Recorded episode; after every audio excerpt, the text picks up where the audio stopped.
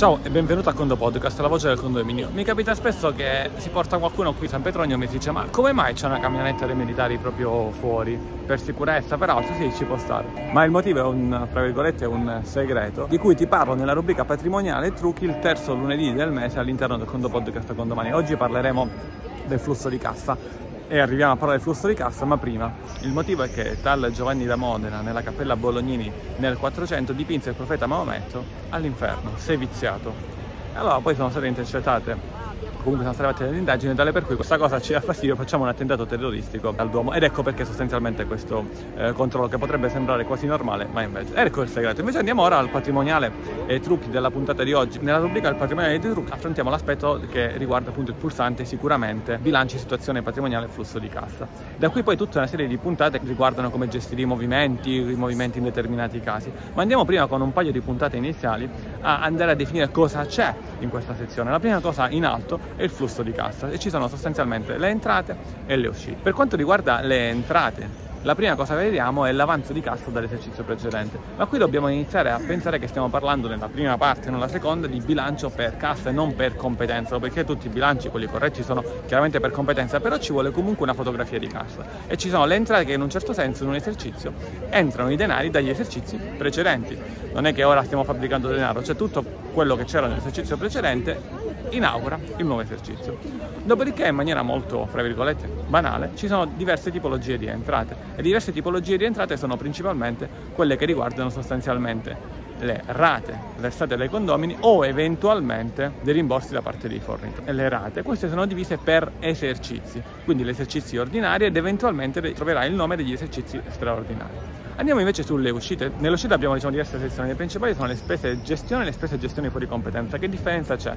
Sono dei movimenti di gestione, quindi dei denari che escono durante l'esercizio come movimenti di gestione, che sono differenziati. Se è un movimento che poi di competenza va su questo esercizio, di competenza va su altri esercizi quindi dei debiti esercizio precedenti. Vedremo poi che i debiti esercizi precedenti non aumentano sostanzialmente attività, passività, dipende dal segno dell'esercizio attuale, ma questa è un'altra puntata. Spese gestione, spese gestione fuori competenza, quindi spese gestione relative a quest'anno che vanno a consuntivo quest'anno, spese gestione fuori competenza dei denari che escono quest'anno perché evidentemente sono di esercizi precedenti. Dopodiché ci sono anche le uscite per spese personali che in questo momento sono tutti relativi a spese di gestione dell'anno attuale. Ora abbiamo delle entrate e abbiamo delle uscite c'è una somma per quanto riguarda tutte le entrate e tutte le uscite ed altre eventuali cose che ora non ti ho detto nel podcast che potrebbero uscire in casi particolari. Abbiamo sostanzialmente totale entrate, tutte le uscite come somma di queste due sezioni che ti ho detto e poi c'è una differenza che fa avanzo di cassa o il disavanzo di cassa. Ma tutto ciò, per quanto riguarda un bilancio, è solo un prospetto delle reali entrate e delle reali uscite, ma da un punto di vista di cassa. Come competenza c'entra, fra virgolette, poco e nulla, il vero bilancio si fa su altre sezioni. Questo è uno schema che chiaramente ci interessa per capire come il flusso effettivamente di cassa reale, quanto è entrata e quanto è uscito quest'anno.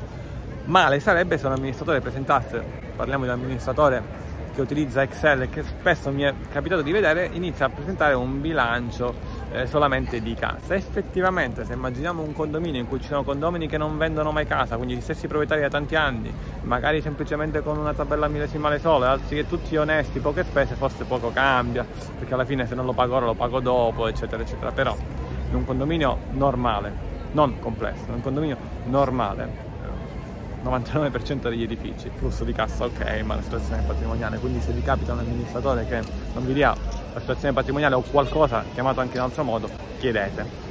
Abbiamo presentato questo primo aspetto. Ci vediamo nella prossima puntata da qualche altra parte d'Italia, forse o forse qui, per parlare della parte inferiore della situazione patrimoniale di casa. Con il secondo podcast è tutto, come parola chiave Maometto Inferno non lo utilizziamo, lo utilizziamo a fresco. Un caro saluto dall'ingegnere Antonio Bevacqua e a quando presto.